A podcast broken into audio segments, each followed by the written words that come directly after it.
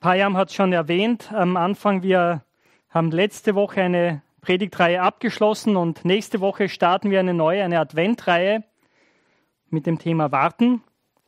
Und dieser Sonntag heute ist so dazwischen drin. Ähm,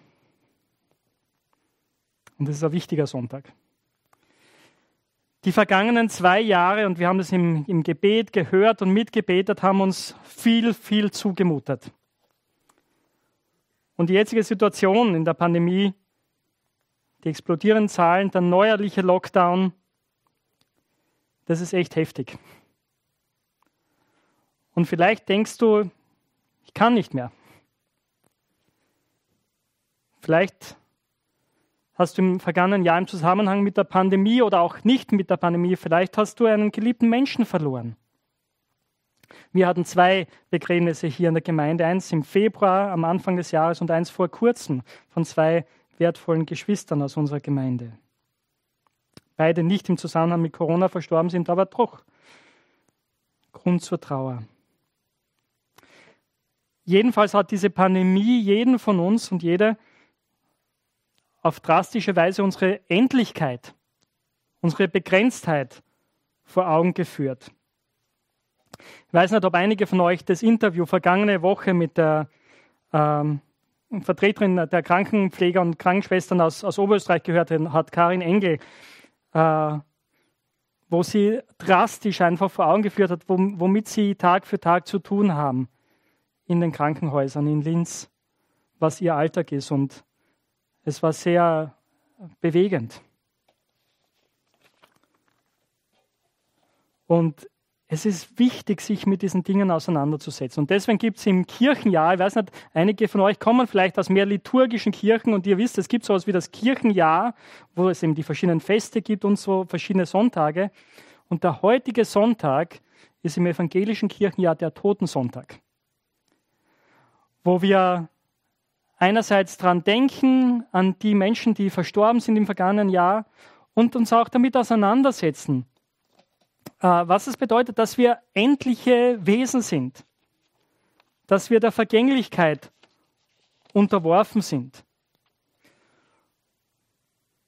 dass der Tod eine Realität ist, die zu unserem Leben gehört. Und das ist uns nicht angenehm, das wollen wir gern zur Seite schieben. Aber das ist wichtig, dass wir uns damit auseinandersetzen. Und so möchte ich heute mit euch einen Text betrachten aus dem ersten Korintherbrief. Wenn ihr eure Bibel dabei habt oder eine App verwendet, dürft ihr jetzt eure Handys zücken. Äh, Im ersten Korintherbrief im Kapitel 15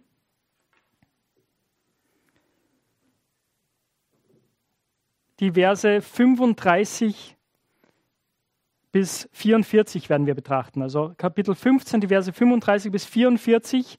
Und ich habe der Predigt den Titel gegeben, Sterben, Leben, Hoffen. Sterben, Leben, Hoffen. Lesen wir zunächst den Text miteinander. 1. Korintherbrief im 15. Kapitel ab Vers 35 bis Vers 44. Der Kontext ist, dass Paulus über die Auferstehung schreibt und ich werde gleich nachher noch dazu was sagen, aber nur damit ihr das im Kopf habt. Ja. Jetzt könnte man natürlich fragen, wie werden die Toten auferweckt? Mit was für einem Körper werden sie wiederkommen? Was für eine dumme Frage. Was du siehst, muss sterben. Erst dann kann es wieder lebendig werden. Und was du siehst, ist ja nicht die ausgewachsene Pflanze. Du siehst nur ein nacktes Samenkorn, zum Beispiel von Weizen oder von irgendeiner anderen Pflanze. Aber Gott gibt ihm die Gestalt, die er vorgesehen hat. Und zwar jeder Samenart ihre eigene.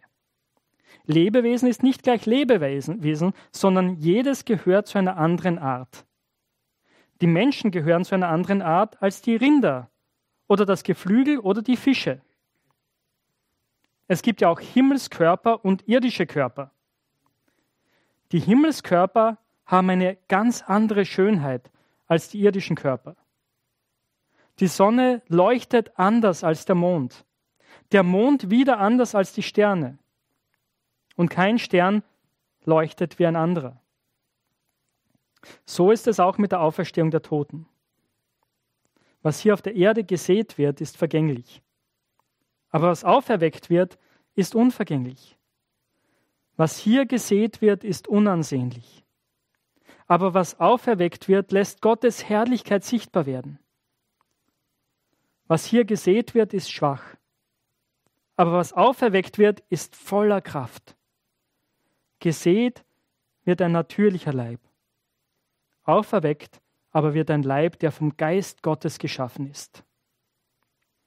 Wie es einen natürlichen Leib gibt, so gibt es auch einen vom Geist Gottes geschaffenen Leib. Das ist das Wort Gottes. Ich habe schon gesagt, dieser Text steht im Zusammenhang, im großen Zusammenhang des Kapitel 15, in dem es um die Auferstehung geht.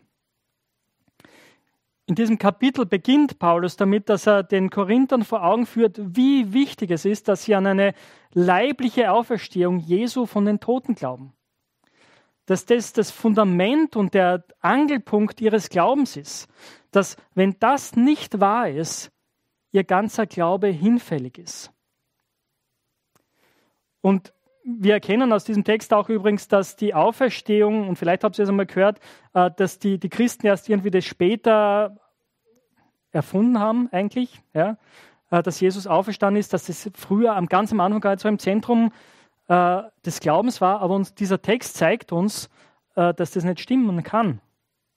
Dieser Text ist im Jahr circa 56 nach Christus geschrieben worden, 15 Jahre nach den Ereignissen und Paulus beginnt in diesem Kapitel damit, dass er sagt, ich habe empfangen, was ich auch euch weitergegeben habe. Dass Jesus gestorben ist, begraben und auferstanden am dritten Tag. Das war von Anfang an das Bekenntnis der Christen. Das haben sie von Anfang an geglaubt, weil es tatsächlich so passiert ist. Das ist die beste Erklärung, die es gibt, überhaupt für den christlichen Glauben. Und dann entwickelt er in dem Kapitel weiter, was es für eine Auswirkung hat auf ihr Leben als Christen. Die Auferstehung Jesu, welche Auswirkungen es hat auf unser Leben, auf unser Leben, auf unser Sterben, auf unsere eigene Auferstehung. Und das ist, wo wir zu diesem Text kommen, ab Vers 35, wo Paulus eigentlich eine, ähm, einen Einwand aufgreift, oder? Ganz am Anfang. Also jetzt könnte jetzt natürlich jemand fragen, ja, ja, wie werden die Toten auferweckt? Mit was für einem Körper äh, werden sie wiederkommen? Und er antwortet darauf, was für eine dumme Frage. Und ich weiß nicht, wie es euch gegangen ist, oder äh, im, man kann auch, eigentlich im Original steht hier, du Narr. Ja? Und wie, wie, wie ist es euch gegangen? Also als ich das gelesen habe, habe ich mir gedacht, naja, eigentlich so, so, so blöd kommt mir die Frage ja eigentlich gar nicht vor, oder? Ähm, weil natürlich wir, wir sterben, unser Körper zerfällt zu Staub oder wird kremiert und also es bleibt nichts übrig, oder? Die Frage ist, hm, klingt nicht so blöd, ja, mit, mit welchem Körper werden Menschen dann auferstehen? Wie, wie, kann das, wie kann das passieren? Und die Antwort, die Paulus gibt dann, ist eine ganz, ganz spannende. Und er verwendet ein Bild, das sich durchzieht durch den ganzen Text. Und jetzt habe ich euch auch äh, zwei Bilder mitgebracht. Eigentlich sind es drei, aber zwei gehören zusammen. Aber das erste Bild ist das hier. Äh, das Bild einer verwelkten Blume. Gell? Und das ist auch das Bild, das wir in dem Text gesehen haben, den Payam vorgelesen hat, ganz am Anfang. Aus Jesaja 40. Das ist das Bild, das uns prägt, denke ich, normalerweise, wenn wir über Leben und Sterben nachdenken. Äh, ein Bild, das wir aus der Kunstgeschichte kennen. Ihr kennt es vielleicht, wenn ihr, wenn ihr Bilder liebt oder wenn ihr gerne ins Kunsthistorische Museum geht, dann vor allem in der Barockzeit gibt es diese Memento Mori-Bilder oder dieses Stillleben, wo man einen reich gedeckten Tisch hat, aber, aber man hat auch die verwelkten Blumen dort und einen halb angebissenen Apfel und die Ameisen krabbeln drüber oder so. Und die Botschaft ist, alles, was schön ist, vergeht. Es hat ein Ablaufdatum. Es zerfällt. Und das Bild kommt tatsächlich aus der Bibel. Das haben wir gerade vorher gelesen, oder? Die, das Gras verdorrt, die Blume verblüht und sie ist weg. Ein vergängliches Leben. Es verflüchtigt sich. Das ist ein biblisches Bild, wenn wir über Leben und Sterben nachdenken. Aber das Spannende ist, was Paulus jetzt macht in diesem Text, ist, dass er ein anderes Bild verwendet. Ein Bild, auf das ich vielleicht gar nicht so gekommen wäre. Und das ist jetzt das nächste Bild. Oder die nächsten zwei Bilder. Er verwendet das Bild eines Samenkorns, das aufwächst zu einer Pflanze. Hier ist, ich nehme an, es ist Weizen, zumindest hat mir das Internet das gesagt dass das Weizen ist, äh, die Pflanze, die Paulus verwendet. Ihr könntet irgendeine andere Pflanze verwenden, aber das Bild ist klar, oder? Die, die beiden Dinge haben optisch gesehen nichts miteinander zu tun. Natürlich, wir wissen, dass im Samenkorn die notwendige Information drinnen ist, damit dann daraus die Pflanze wird. Aber dieses Bild des Samenkorns und des Sehens und Wachsens und dann auch der Ernte ist das Bild, das Paulus durchgängig in diesem, in diesem Text verwendet, von Anfang bis Ende. Er vergleicht unseren sterblichen Körper mit so einem Samenkorn, das in die Erde fällt, scheinbar verrottet, aber aus dem dann eine Pflanze entsteht. Das ist das erste Bild, das er verwendet. Was du siehst, ist ja nicht die ausgewachsene Pflanze, sagt er, du siehst nur ein nacktes Samenkorn, Beispiel von Weizen oder von irgendeiner anderen Pflanze. Und das Spannende daran ist, ich habe mir gedacht, okay, woher nimmt er dieses Bild? Natürlich kann man sagen, ja, aus der Natur, oder? Eh logisch. Das ist ja das, was wir beobachten in der Natur. Man nimmt die Samenkörner, man sieht sie in die Erde, dann sieht man lange Zeit nichts, aber irgendwann sprost die Pflanze auf und es gibt dann eine Ernte. Der Punkt ist, wie er sagt, was du sähst, muss sterben. Erst dann kann es wieder lebendig werden. Wie kommt man drauf? Eben eine Möglichkeit wäre Natur, aber beim Menschen, oder? Das ist ja nicht etwas, was wir tagtäglich erleben, oder? Wir begraben unsere geliebten Menschen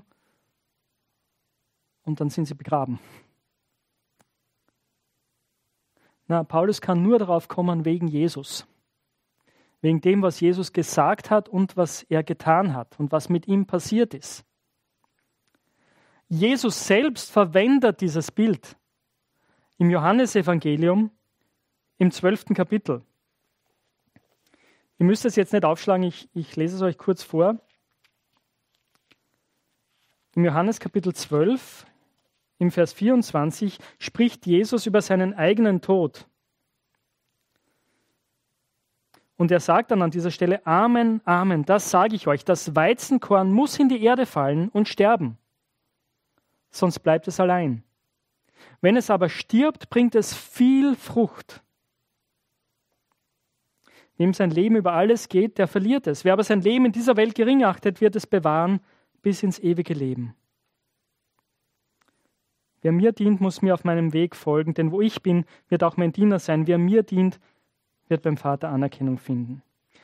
Jesus nimmt dieses Bild des Samenkorns, das in die Erde fällt und stirbt und dann Frucht hervorbringt, für sich selbst in Anspruch zunächst. Er sagt, ich gebe mein Leben hin, damit daraus viel Frucht entstehen wird. Und er wendet es dann auch an auf die Menschen, die ihm nachfolgen natürlich ist es so, dass man sagt, ja, das kann man, kann man sagen, das ist ein schönes Bild. Äh, es gibt irgendwie Hoffnung, aber ja, was soll's, gell, wenn es nicht der Realität entspricht. Aber der Punkt ist, was Paulus bezeugt in diesem Kapitel und was Christen von Anfang an bezeugt haben und wir heute auch noch bezeugen, ist, dass das genau das ist, was historisch passiert ist. Dass Jesus, der gestorben ist, nicht tot geblieben ist, sondern auferstanden ist am dritten Tag. Dass er lebt, dass er zum Vater gegangen ist und jetzt regiert und dass er eines Tages wiederkommen wird. Und während dieser 2000 Jahre, die seitdem vergangen sind, wächst die Ernte, wächst die Saat auf, kommen Menschen zum Glauben an ihn, vertrauen ihm, vertrauen ihm ihr Leben an im Leben und im Sterben und finden zu dieser lebendigen Hoffnung. Das Samenkorn, das in die Erde fällt, bringt reiche Frucht hervor. Das ist der, der Hauptpunkt, den Paulus machen will. Ja? Um zu leben, müssen wir sterben, aber der Tod ist nicht das Ende. Nein, wir glauben an eine Auferstehung. So, aber dann kommt er zu dieser Frage zurück, oder? Die Frage, die am Anfang steht, wie werden die Toten auferstehen? Wie, wie sollen wir uns das vorstellen? Ist es einfach, kommen wir in denselben Körper zurück oder wie, wie ist es? Und hier verwendet eben Paulus diese zwei Bilder. Das eine ist vom Samen und von der Pflanze und das zweite ist von, von den Himmelskörpern. Und er, er geht aus von dem Samen und der Pflanze und sagt, okay, da, da ist eine, eine Kontinuität da, aber es ist eine Veränderung da. Und er nimmt diese Analogie, diesen Vergleich her und sagt, okay, schauen wir uns mal die verschiedenen Lebewesen an. Und es ist ganz spannend, äh, er macht hier eine Taxonomie, habe ich mir einmal sagen lassen, heißt es in der Wissenschaftssprache, also eigentlich eine Unterscheidung in die Gattungen. Gell? Und natürlich, der Wissenschaftsstand heutzutage ist ein ganz anderer noch, gell? aber eigentlich für seine Zeit, das ist ganz gut, was er da macht. Es entspricht der, der beobachtbaren Wahrheit. Was er hier sagt, er sagt, es gibt Unterschiede in der Beschaffenheit der verschiedenen Lebewesen. Die Menschen gehören zu einer anderen Art als die Rinder. Oder das Geflügel oder die Fische. Also er schaut sich das, die Lebewesen an auf der Welt und sagt, schauen wir uns die an und wir, wir kommen zum Schluss, das ist alles Leben, aber die sind, all, die sind unterschiedlich, oder? Die schauen anders aus, die sind anders beschaffen. Wenn ihr eine alte Übersetzung habt, da steht eigentlich wörtlich, steht immer dort, das äh, anders ist das Fleisch der Menschen, anders ist das Fleisch der Fische, anders ist das Fleisch der Tiere und so weiter. Gell? Es gibt Unterschiede in der Beschaffenheit. Und er sagt, genauso ist es mit dem Auferstehungskörper, wenn wir auferstehen werden. Das wird anders sein. Anders von der Qualität her. Ein anderer Körper. Die Frage ist, wie kommt er darauf? Die Antwort ist wiederum Jesus. Ich lade euch ein, wenn ihr es noch nie gemacht habt, schaut euch einmal die Evangelien an äh, oder auch die Auferstehungsberichte hier bei Paulus und schaut euch an die unterschiedlichen Berichte in den vier Evangelien über die, wie, wie Jesus seinen Jüngern erschienen ist. Weil man kann, könnte annehmen, okay, das war immer gleich und viele Leute denken, ja, die, die haben sie getäuscht, die haben sie das eingebildet. Aber die Berichte sind so unterschiedlich, das kann man sich nicht einbilden. Unter anderem, was unter anderem vorkommt, ist, dass, dass es zu Situationen kommt, wo die Jünger Jesus nicht erkennen. Weil er anders ist irgendwie. Er ist der gleiche, aber er ist auch anders. Unter anderem kommt es vor, dass Jesus plötzlich in einem Raum erscheint oder durch die Wand gehen kann. Das ist erstaunlich. Gleichzeitig kann Jesus einen Fisch essen. Also er ist kein Geist, gell? Er hat einen Körper. Es ist erstaunlich. Und das bringt Paulus dazu zu sagen, es gibt einen qualitativen Unterschied zwischen dem Körper, den wir jetzt haben, der zerfallen wird, der sterben wird und dann zerfallen wird, und dem Körper, mit dem wir auferweckt werden. Das ist das eine. Und dann verwendet er ein anderes Bild. Das ist euch aufgefallen, er geht dann von, von den irdischen Lebewesen, geht er zu den himmlischen Körpern. Und er redet hier jetzt nicht so sehr über die, ja, die körperliche Qualität, sondern mehr über die, die Schönheit oder den Glanz dieser Körper. Ist auch spannend, oder? Astronomie betreibt er hier eigentlich in einer Weise. Er sagt, schaut euch, schaut euch die himmlischen Körper an, die Himmelskörper die Sonne, den Mond, die Sterne, die sind alle unterschiedlich. Sie glänzen, sie leuchten unterschiedlich. Die Sonne kannst du nicht mit bloßem Auge betrachten, oder? Du wirst blind dabei. Den Mond schon. Es ist ein anderes Licht, wir nehmen das anders wahr. Und wieder anders sind die Sterne. Also selbst ohne große astronomische, aber du, du betrachtest den Stern und du merkst, okay, da ist ein Unterschied zwischen dem Mond und, und wie die Sterne leuchten. Und selbst zwischen den unterschiedlichen Sternen gibt es einen Unterschied in der Lichtqualität, wie sie leuchten. Wenn ihr Physiker seid, könnt ihr das noch viel, viel mehr schätzen und, und analysieren. Aber auch für jemanden, der so einfach gestrickt ist wie, wie ich, ist es zugänglich. Und Paulus greift dieses Bild auf und verwendet dieses Bild, um zu sagen, genauso ist es mit dem Körper, mit dem wir auferweckt werden. Er wird eine andere Herrlichkeit haben, einen anderen Glanz. Gott wird etwas Neues machen. Gott macht nicht einfach das, das Alte wieder, flickt es irgendwie wieder zusammen. Nein, er macht etwas ganz, ganz Neues. Etwas Neues, das herrlich sein wird. Und es gibt Grund zur Hoffnung. So ist unser Gott. Und dann kommen wir, nach diesen Bildern, die er hier verwendet, kommen wir zum letzten Abschnitt hier, die Verse 42 bis 44. Und ich weiß nicht, ob es euch aufgefallen ist, dass Paulus hier eine Reihe von Gegensätzen jetzt verwendet. Also er geht weg von den Bildern, die er verwendet hat, um, um diese, diesen qualitativen Unterschied zu erklären, dass der Auferstehungsleib den wir empfangen werden, was Christen glauben, qualitativ anders sein wird als das, was wir jetzt erleben in unserem Körper, der anfällig ist für Krankheiten und alles Mögliche. Er geht dazu über, um zu, um zu sagen, okay, Gott arbeitet mit Gegensätzen. Schon im Hier und im Jetzt.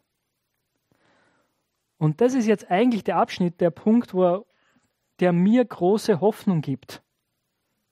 Gerade in solchen Zeiten, wie, es, wie, wie wir sie jetzt erleben. Gerade in diesen Zeiten, wo wir unsere Begrenztheit erleben, wo wir ganz viel Unsicherheit erleben, Wut, Frustration. Dieser Abschnitt gibt uns Hoffnung. Warum? Weil er genau diese Punkte aufgreift, oder? Wir hören hier und lesen hier von Vergänglichkeit, von etwas, was unansehnlich ist, etwas, was schwach ist, etwas, was natürlich ist, ein natürlicher Leib, der zerfallen wird. Das ist unsere Realität, das ist das, was wir erleben, oder? Der Punkt ist, in all dem, in unserer Schwachheit, in unserer Frustration, in unserer Begrenztheit ist Gott am Wirken. Arbeitet Gott.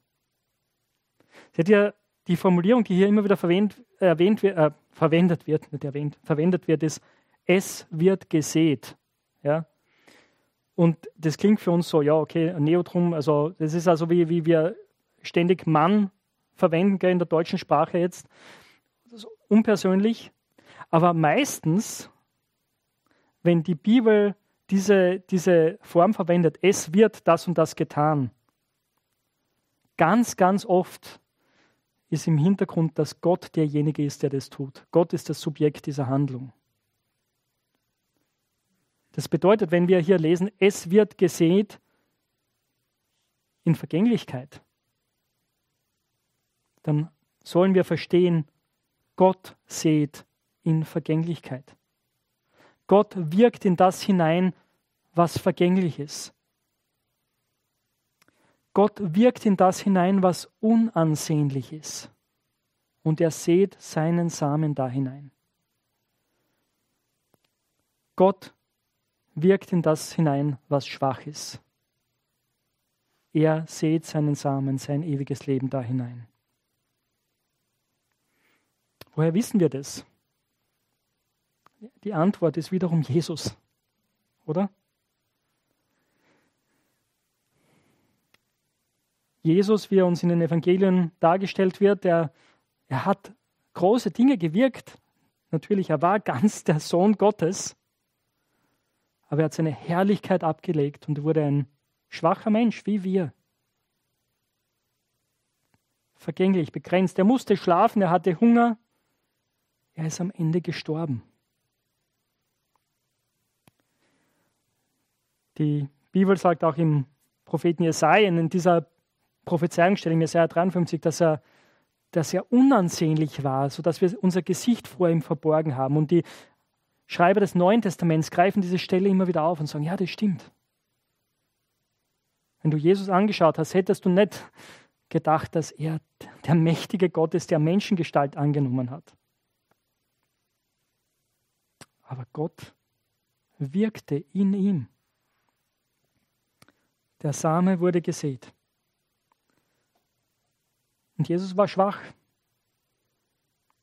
Vor allem am Ende, oder? Als er am Kreuz hing, verachtet von allen, alleingelassen von seinen Freunden, sterbend unter tiefsten Qualen. Absolut schwach. Aber Gott hat dort gesät, sein ewiges Reich. Und deswegen ist der zweite Teil dieser Sätze immer so wichtig. Was hier auf der Erde gesät wird, ist vergänglich, aber was auferweckt wird, ist unvergänglich. Was hier gesät wird, ist unansehnlich, aber was auferweckt wird, lässt Gottes Herrlichkeit sichtbar werden. Was hier gesät wird, ist schwach. Was auferweckt wird, ist voller Kraft. Gesät wird ein natürlicher Leib, auferweckt aber wird ein Leib, der vom Geist Gottes erschaff, geschaffen, den der Geist Gottes geschaffen hat. Paulus verwendet hier Worte, er spricht hier vom äh, natürlichen Leib, das, da ist das Wort psychisch, das wir also, von dem wir das Wort psychisch haben, und dann verwendet er das Wort geistlicher Leib, ja? ein vom Geist beseelter Leib.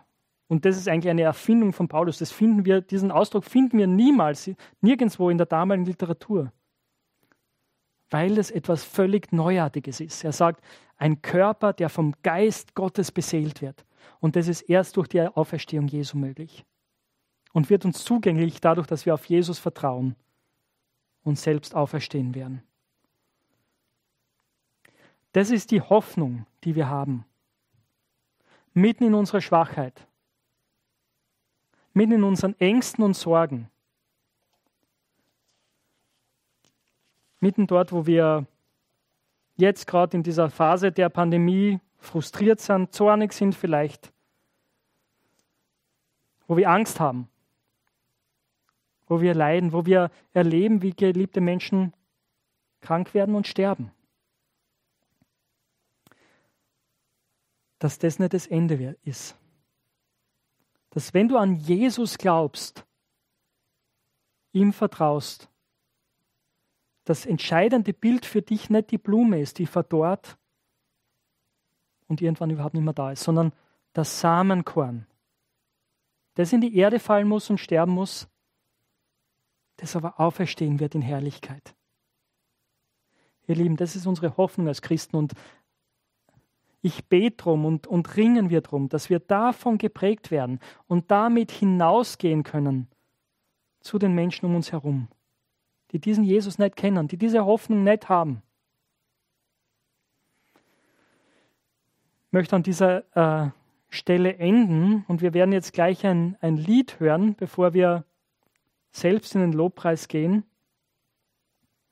Ich möchte euch die letzte Strophe dieses Liedes vorlesen und möchte euch einladen, es einfach dann anzuhören, mitzubeten, ähm, das auf euch wirken zu lassen.